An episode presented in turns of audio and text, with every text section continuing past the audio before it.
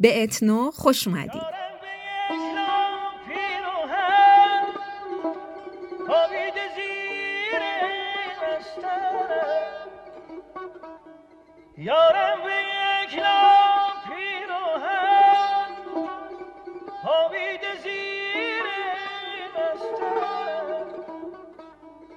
ترسم که بوی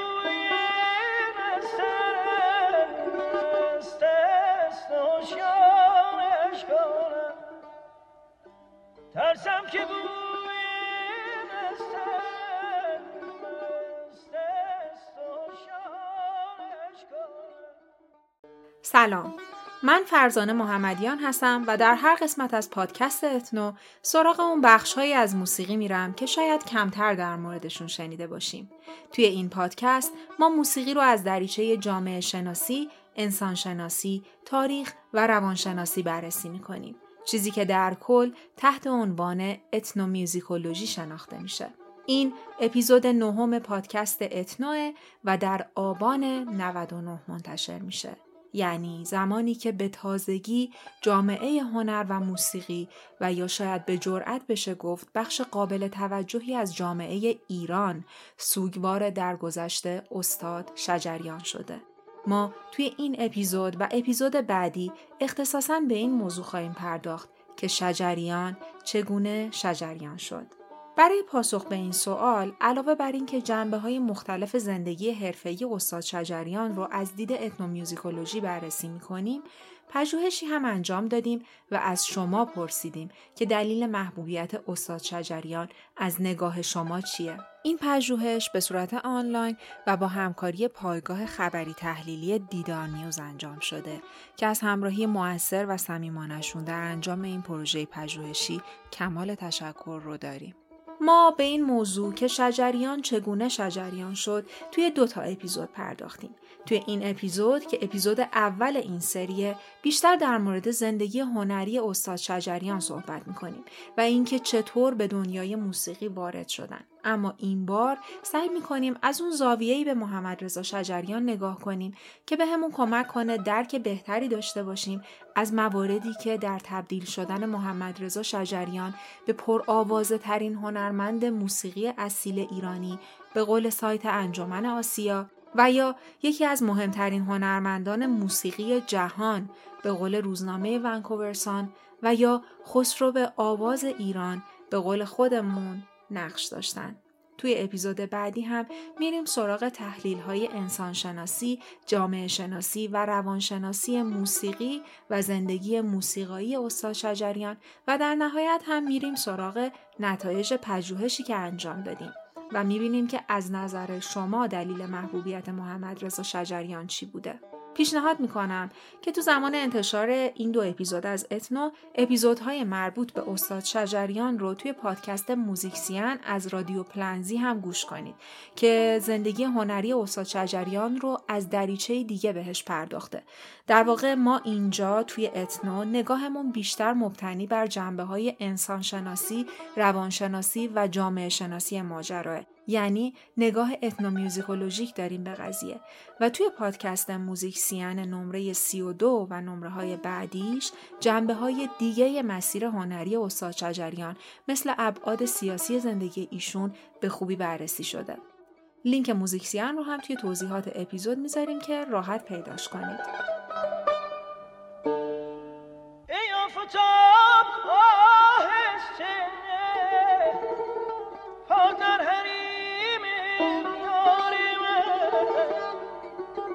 ترسم صدای پای تو خوابست و بیدارش کنم ترسم صدای پای تو خوابست و بیدارش کنم ای آفتاب آهسته نه پا در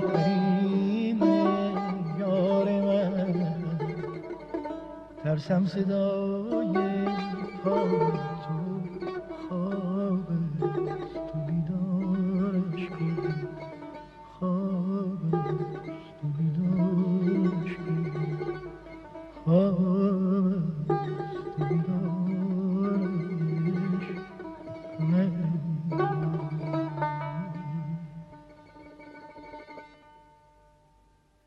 محمد شجریان یکم مهر 1319 در مشهد به دنیا میاد.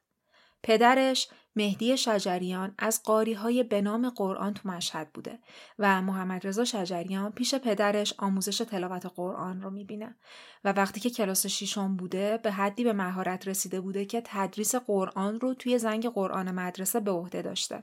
از سن دوازده سالگی هم توی رادیو مشهد قرآن میخونده. خب طبعا خیلی هم مایه افتخار پدرش بوده و به قول خودش هیچ کس تو مشهد اون زمان همتای محمد رضا شجریان تو تلاوت قرآن نبوده. دوران دبیرستان که تموم میشه وارد دانش سرا میشه و بعد هم به عنوان معلم استخدام دولت میشه. کجا؟ روستای خوش آب و هوایی در 75 کیلومتری شمال غرب مشهد به اسم رادکان. شجریان یه دوست صمیمی داره که از دوران ابتدایی این دوتا با هم هستن. بعدش هم با هم دبیرستان رفتن، با هم دانش سرا رفتن و الان اینجا تو این نقطه از تاریخ بازم کنار همن. هر دوتا معلمن، هر دوتا دور از خانواده توی رادکانن و از قضا هر دوتا عاشق موسیقی. شجریان و دوستش ابوالحسن کریمی همخونه هستن. و عشقشون اینه که دوتایی بشینن به موسیقی های رادیو گوش بدن و راجع بهش ساعتها با هم حرف بزنن. یه شب ابوالحسن یه سنتور میاره خونه با خودش و این یکی از اون نقطه هایی از تاریخ که خوب تو یاد شجریان مونده. اونایی که عاشق موسیقی هستن و حالا به هر دلیلی امکان دسترسی به ساز رو نداشتن بعد وقتی واسه اولین بار یه سازو از نزدیک می‌بینن و می‌تونن باهاش تجربه های هیجان انگیز جدیدی داشته باشن اون حس اون موقع شجریان رو خیلی خوب می‌فهمن. اون اولین باری که آدم با ساز چشم تو چشم میشه و پر از شوق برای تجربه. همون شب محمد رضا و ابوالحسن میشینن پای ساز و سعی می‌کنن که ازش صداهای خوشایند درارن بعد از یه مدتی ابوالحسن خسته میشه و میره میخوابه اما محمد رضا ولکن ماجرا نبوده. انقدر با سنتوره ور میره که بالاخره نزدیکای صبح بوده که آهنگی که تو ذهنش بوده رو می‌تونه باهاش بزنه. این چند جمله آخری که گفتم شاید به نظر ساده بیان اما یکم روشون تحمل کنیم. اینا همون تیکه هایی از پازلی هستن که شجریان رو می‌سازن. خلاصه از اینجای قصه است که شجریان شروع به یاد گرفتن سنتور می‌کنه. بعد از این ماجراست که محمد رضای جوان عاشق سنتور میشه و از رادیوی توسنو صدای سنتور زدن نوازندهی به اسم جلال اخباری رو میشنوه و میره و پیداش می‌کنه و جلال اخباری ساز می‌زده و شجریان میخونده و این وسط ها ازش یه کمی ساز زدن هم یاد می‌گیره و خلاصه درگیر سنتور میشه. از اونجایی که صدای ساز مشقی که داشته بد بوده به فکر ساختن یه ساز برای خودش میافته و یه مقداری هم نجاری هم بلد بوده. خلاصه از این نجاری به اون نجاری تا بالاخره یه الوار پهن از چوب توت 20 ساله پیدا می‌کنه و شروع می‌کنه به ساختن این سنتوره از اونجایی که اون موقع خب توی توسنا کسی نبوده که گوشی سنتور بفروشه به فکرش میفته که از میخ سرپهن استفاده کنه واسه گوشی سنتور این میخا رو هم ور میداره ساعتها میشینه سوهان می‌زنه و خلاصه به اندازه‌ای که می‌خواسته در میاره و در نهایت یه سنتور دوازده خرک می‌سازه که بهش هم دلبستگی خاصی داشته. اینم دقت کردید دیگه یه تیکه دیگه از اون پازل بود.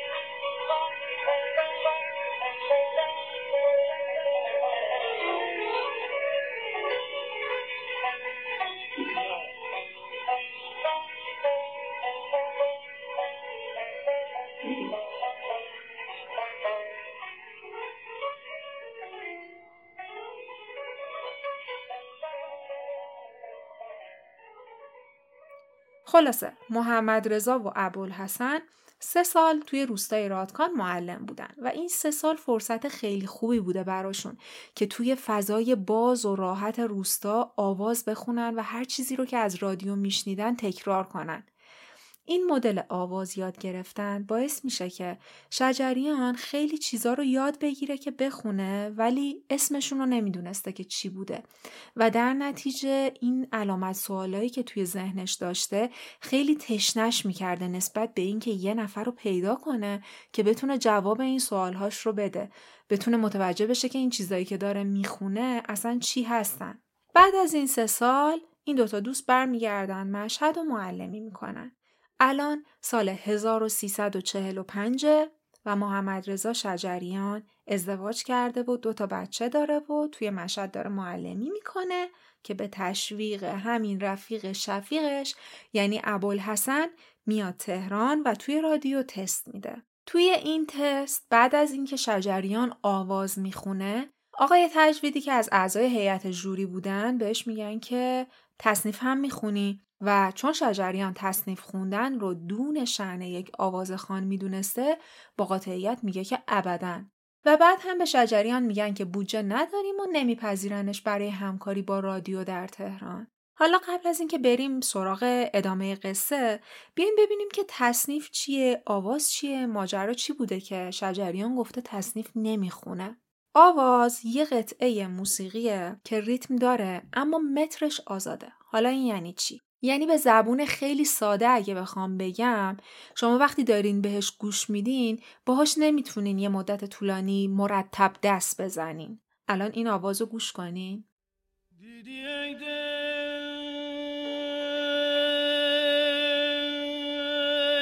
که غم عشق دیگر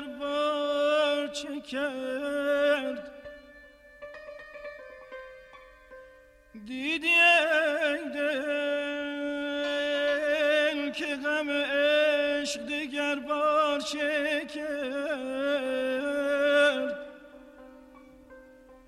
چون بشد دل برای با یار وفادار چه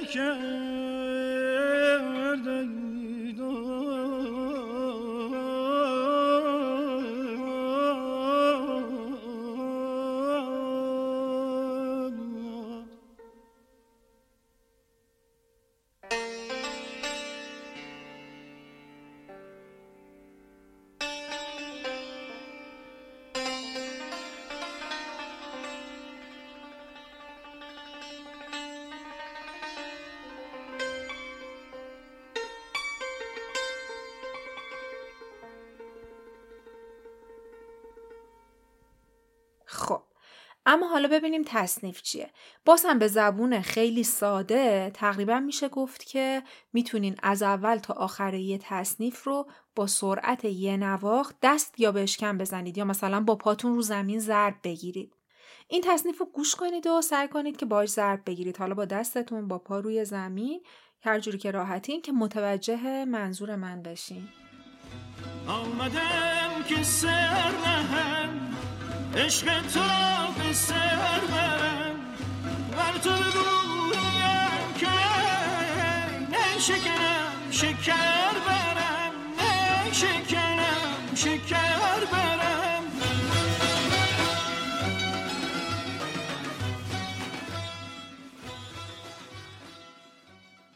حالا چرا آوازخانی مهمتر بوده نسبت به خوندن تصنیف؟ دلیلش اینه که توی تصنیف همه چیز از قبل کاملا برنامه ریزی شده و یه آهنگسازی هست یه ملودی رو ساخته و توی یه چارچوب زمانی کاملا مشخص اون ملودی اجرا میشه. بنابراین خواننده باید عین به عین از روی نقشه که از قبل طراحی شده جلو بره و نتیجتا فرصت برای نشون دادن مهارت هاشم خب کمتره.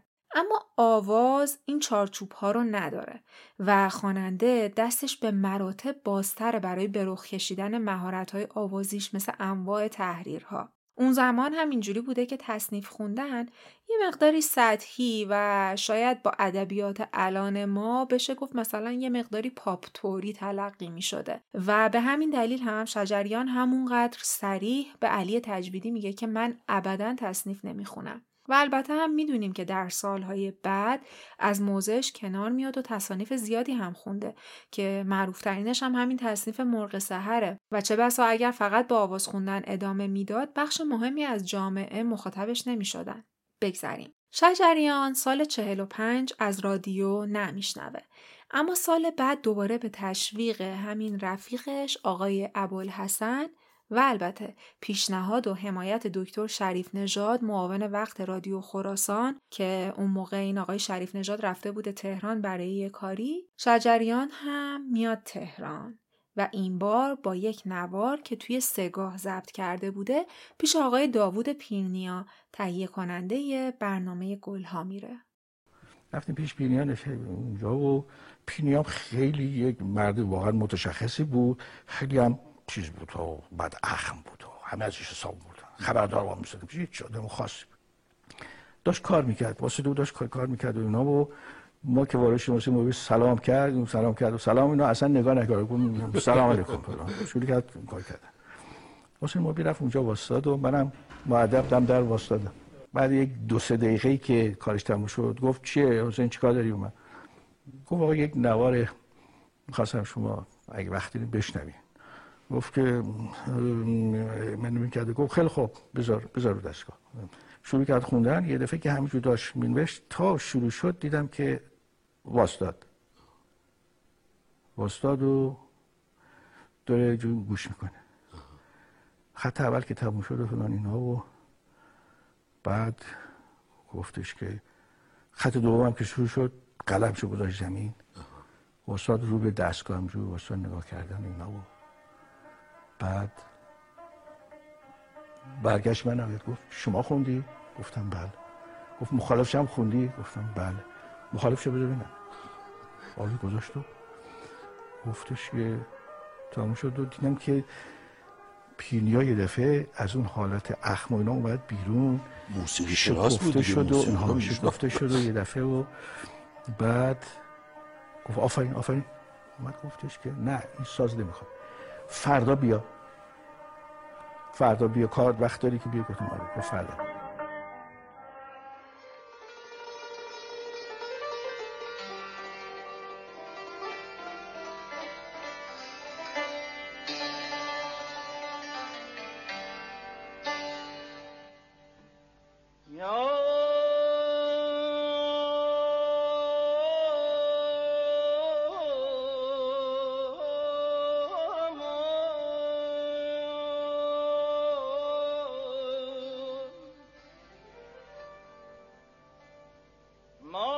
سرخوشان مست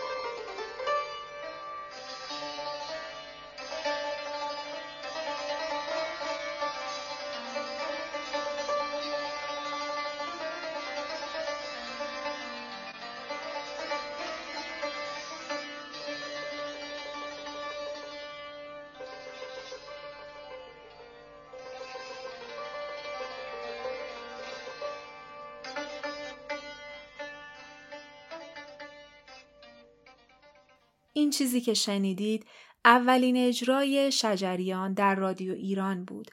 برگ سبز 216 با همراهی سنتور رضا ورزنده که در تاریخ 15 آذر 1346 از رادیو پخش میشه.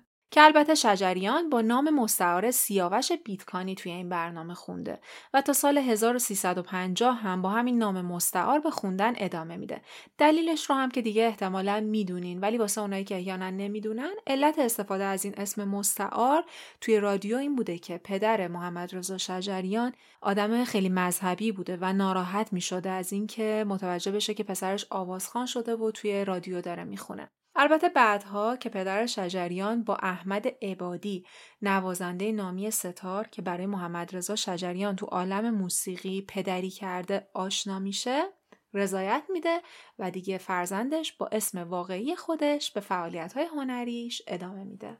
پس سال 46 معلم جوان مشهدی 27 ساله دست زن و دوتا بچهش یعنی فرزانه و افسانه رو می‌گیره و میاد تهران طرفای خیابون جابری دوتا اتاق اجاره می‌کنه و یک سال اول اومدنش به تهران هم همچنان معلمی می‌کرده. توی کمد خونه تمرین آواز می‌کرده و آخر هفته ها هم به کوه می‌رفته واسه تمرین. توی برنامه گل هم که اجرا داشته. آشنایی محمد رضا شجریان با استاد احمد عبادی هم توی همین سال اتفاق میافته.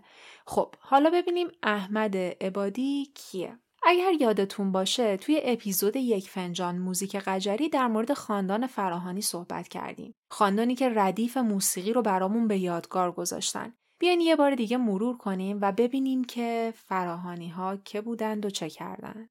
علی اکبر فراهانی از نوازنده های برجسته دربار ناصرالدین شاه بود. این آقا علی اکبر دو تا فرزند داشته به اسمهای میرزا عبدالله و آقا حسین قلی که دو تا ردیف اصلی موسیقی ایران هم به نام همین دو نفره ردیف میرزا عبدالله و ردیف آقا حسین قلی حالا میرزا عبدالله یه پسری داشته به نام همین احمد که همین آقای احمد عبادی نوازنده برجسته ستاره که گفتیم شجریان همیشه معتقد بوده که احمد عبادی براش پدری کرده. خب شما فکر کنید شجریانی که گفتیم آوازها رو از رادیو میشنیده بدون اینکه ضبطشون کنه تکرارشون می‌کرده حفظ می‌کرده نمی‌دونسته اینا چیان. و گفتیم که خیلی خیلی تشنه این بوده که بدونه که داره چی می‌خونه. حالا اومده کنار کی قرار گرفته؟ کنار پسر میرزا عبدالله. میشه تصور کرد که توی هر لحظه کنار احمد خان عبادی بودن چقدر پر از هیجان و شوق یاد گرفتن بوده. خلاصه تو اون سالی که محمد رضای جوان به تهران میاد غیر از دنبال کردن موسیقی سراغ کار هنری دیگه هم میره. مثلا میره انجامن خوشنویسان اونجا هم شاگردی می‌کنه. اما همیشه معتقد بوده که چیزی که توی موسیقی هست توی هیچ هنر دیگه ای نیست.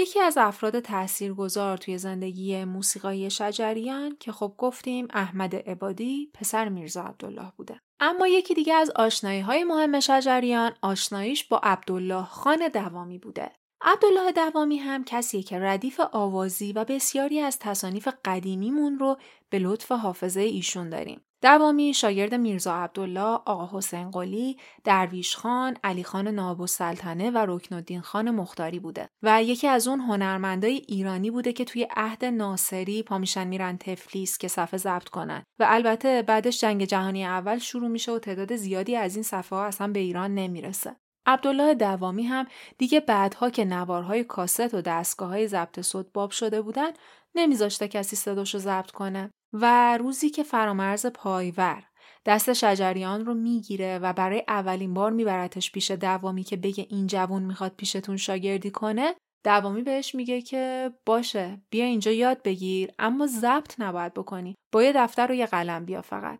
حالا بماند که یه زمانهایی که شجریان و دوامی با همدیگه توی ماشین بودن و شجریان داشته رانندگی می‌کرده و دوامی داشته میخونده چون شجریان تمرکز کافی نداشته برای به خاطر سپردن اون چیزایی که دوامی میخونده بناچار یواشکی ضبط می‌کرده صدای دوامی رو. که البته به گفته خودش بابتش هم همیشه شرمنده بوده. بعدها هم در واقع بعد از فوت نورعلی برومند که 15 سال از دوامی کوچیکتر بوده دوامی استرس می‌گیره و به شجریان میگه که بیا هرچی من بلد هستم و بخونم و تو ضبط کن. اما در کل می‌خوام بگم که این فرهنگ ضبط نکردن صدا که اون زمانا بوده به نظر من خودش یکی از اون دلایلی بوده که باعث می‌شده هنرجو تمام تمرکزش رو موقع درس دادن استاد بذاره روی یاد گرفتن. و چون تکیهش تا هفته بعد که دوباره بخواد بیاد کلاس فقط به حافظش بوده مجبور بوده که تمام هفته درس رو تمرین کنه که مبادا یادش بره.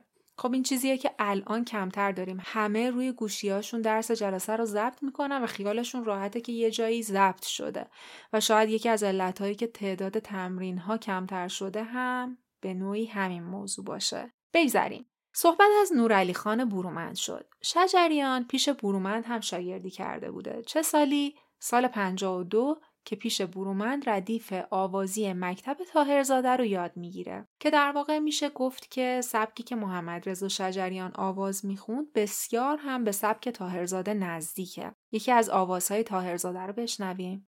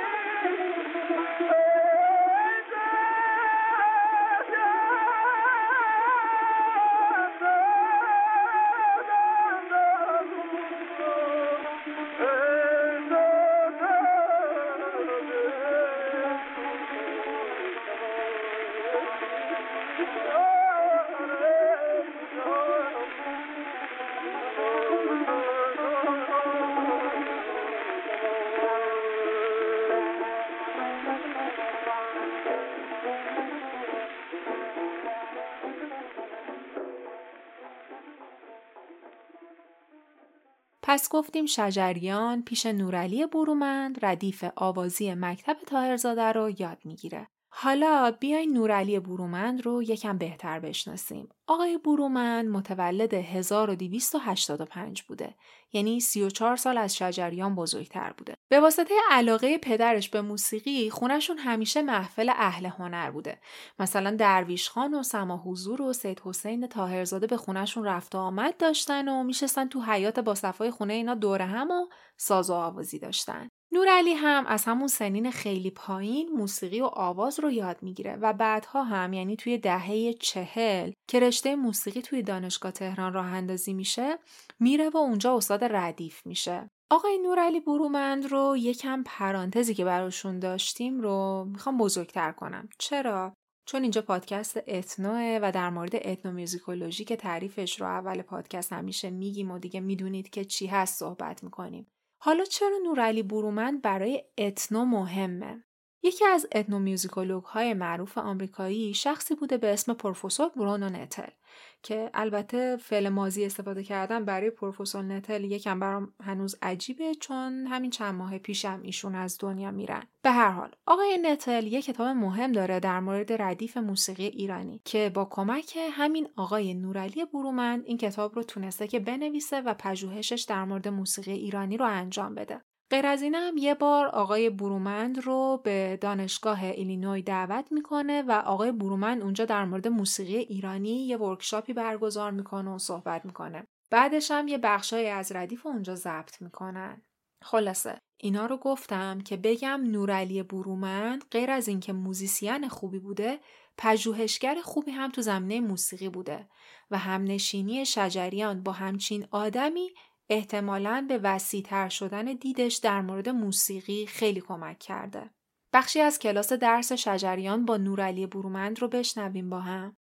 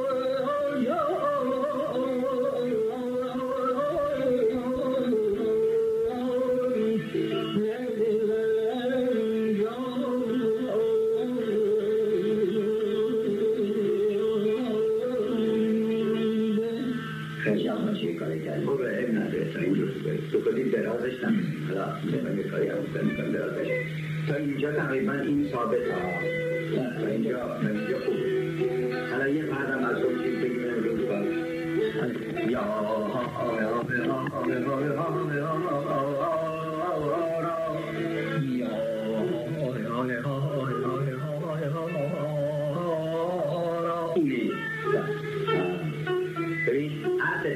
خب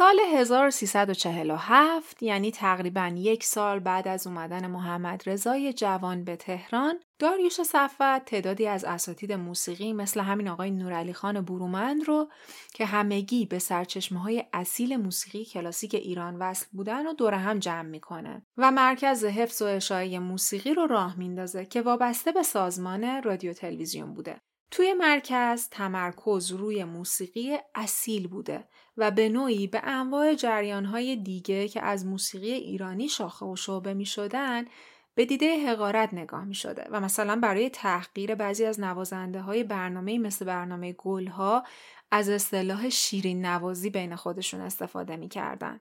شجریان توی همین مرکز حفظ و اشاعه است که پیش نورعلی برومند کلاس می‌رفته و آواز تاهرزاده رو مشق می‌کرده. البته گفتیم که آشنایی شجریان با نورعلی برومند سال 52 بوده. این سال 47 که گفتیم سال تأسیس مرکز حفظ و اشاعه است. خلاصه شجریان توی همین مرکز حفظ و اشاعه است که پیش نورعلی برومند کلاس می‌رفته اما غیر از اون کلاس رفتنه مرکز حفظ و اشاعه برای شجریان جایی بوده که با افرادی مثل محمد رضا لطفی، ناصر فرهنگ فر، حسین علیزاده، جلال زلفنون، داوود گنجی و خیلی های دیگه آشنا میشه. بعدها هم دایره آشناهای شجریان مدام بزرگ و بزرگتر میشه و افرادی مثل ابتهاج و مشکاتیان هم توی این دایره قرار می‌گیرن. این دایره خودش تیکه خیلی مهمی از پازل شجریان شدنه. شجریان، علیزاده، مشکاتیان، لطفی و ابتهاج. حلقه ای که منجر به خلقهای بسیار جاودانه توی موسیقی ما شده. نکته اما اینجاست که همه این افراد با آدمهای دیگه هم کار کردند اما تقریبا میشه گفت که این حلقه طلایی هر وقت دور هم بودن شاهکارهای خلق شدن شنیدنی.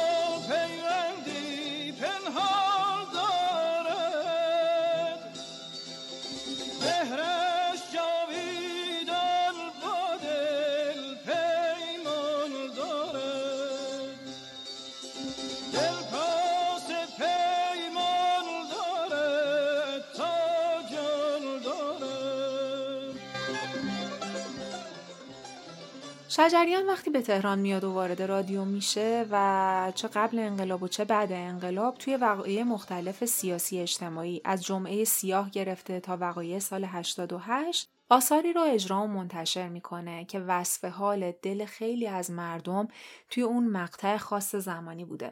به قول دکتر علی صاحبی که روانشناس هستن و فوق دکترای اختلالات وسواس از دانشگاه سیدنی دارن اگر شجریان نبود سلامت جامعه ما به خطر میافتاد. دکتر صاحبی معتقده که آثار شجریان برای تعمل و استرس زدایی واسه جامعه لازم بودن. مثلا تو فشارهای روانی سال 62 و 63 آستان جانان شجریان میاد که با گوش دادن بهش آرامش توی آدم ایجاد می شده یا مثلا بیداد رو همون سالها منتشر می‌کنه آلبومی که توش فقط درد رو فریاد نمی‌زنه بلکه به قول دکتر صاحبی زیرپوستی داره امید هم تزریق می‌کنه به جامعه. البته این آلبوم آلبومیه که گویا شجریان به خاطرش یک شب رو هم توی بازداشت میگذرونه.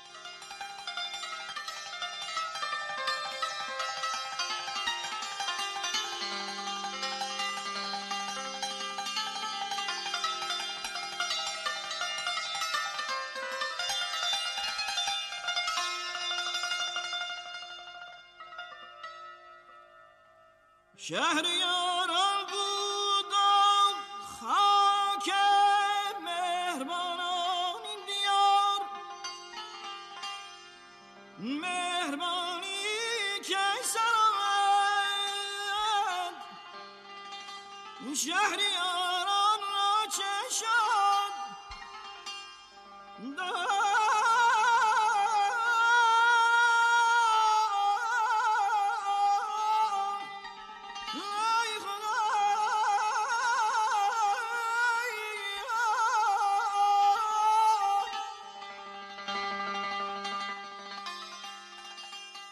ما توی این اپیزود بیشتر جنبه های اتنومیوزیکولوژی ماجرا رو بررسی کردیم و توی اپیزود بعد هم ادامه میدیم. اما زندگی شجریان خب ابعاد گسترده ای داشته که هر کدوم اونها می‌تونستن توی زندگی هنری و محبوبیتش تاثیر داشته باشن. اول این اپیزود یه پادکستی رو معرفی کردم به اسم موزیکسیان از رادیو پلنزی که باز هم پیشنهاد می‌کنم تو فاصله انتشار این دوتا اپیزود ما شماره های مربوط به شجریان رو که اون هم یه شمارش فکر می‌کنم الان منتشر شده و بقیهش هم در حال انتشار هست. برید اونا رو هم گوش کنید که مکمل خوبی هستن روی این بحثی که ما اینجا داریم انجام میدیم. اپیزود نمره 32 پادکست موزیکسیان از رادیو پلنزی که لینکش رو هم ما می‌ذاریم توی توضیحات اپیزود. و البته اسم رادیو پلنزی رو هم می‌تونین توی هر app پادگیری که دارین search کنین و پادکست هاش رو گوش بدین. توی شبکه های اجتماعی هم می‌تونین سرچشون کنین و پیداشون کنین. قسمت دوم سری شجریان چگونه شجریان شد با اختلاف یک هفته از انتشار این اپیزود منتشر میشه. پادکست اتنو رو من با همکاری سهیل محمدیان درست می‌کنم. بخش پژوهش و روایت اپیزودها با منه و تدوین اپیزودها و تولید محتوای بسری مثل تیزرها، پوسترها و پستهای شبکه های اجتماعی با سهیل. یادتون باشه ما رو حتما روی شبکه های اجتماعی follow کنید تا قصه های کوچیک مکملی که برای اپیزودها اونجا تعریف می‌کنیم رو از دست ندید. آدرس اینستاگرام ما رو هم که می‌دونید ethno.podcast اتنو با th. توی bio ی اینستا تمام لینک هایی که لازمتون میشه رو هم گذاشتیم. یک بار دیگه هم تشکر می‌کنیم از پایگاه خبری تحلیلی دیدار نیوز برای همکاری با ما در زمینه تحقیق جامعه شناسی که انجام دادیم. نتایج این تحقیق رو توی اپیزود بعد اعلام و تحلیل می‌کنیم. و بسیار از شما که موسیقی رو دوست دارید و ما رو میشنوید سپاس گذاریم و ممنون که ما رو به دیگران معرفی می‌کنید. این اپیزود نهم پادکست اتنو و قسمت اول از سری شجریان چگونه شجریان شد بود و در آبان 99 منتشر شد.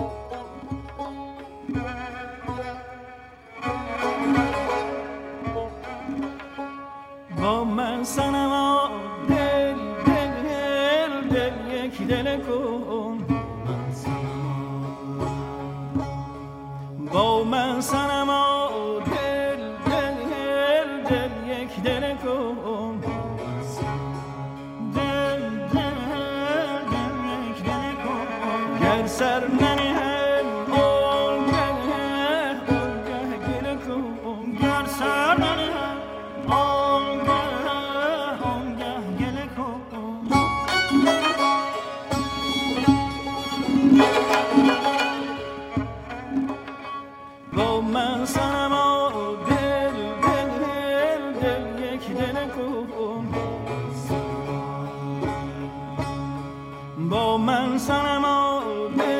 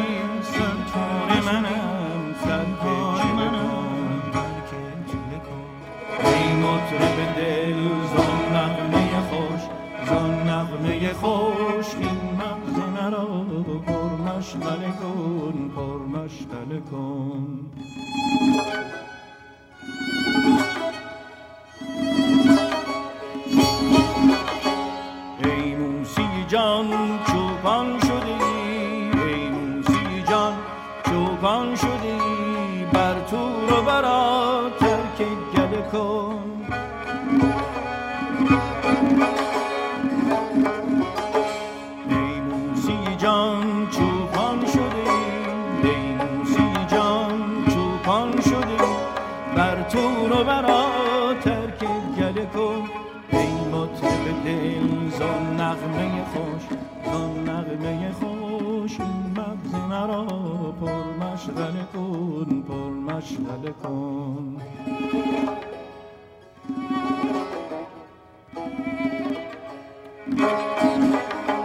با من دل دل دل دل هم مجنون شده مجنون مجنون شدم.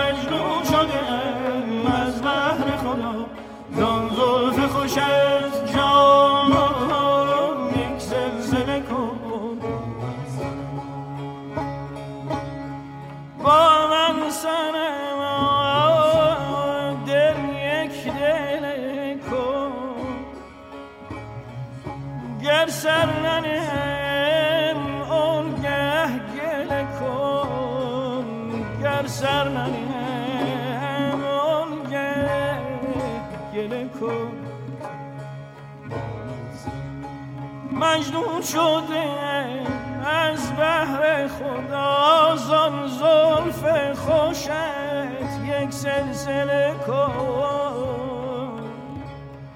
زان زلف خوشت یک سلسله کن. ای مطرب دل زان نغمه خوش این مغز مرا پر مشغله کن پر مشغله کن.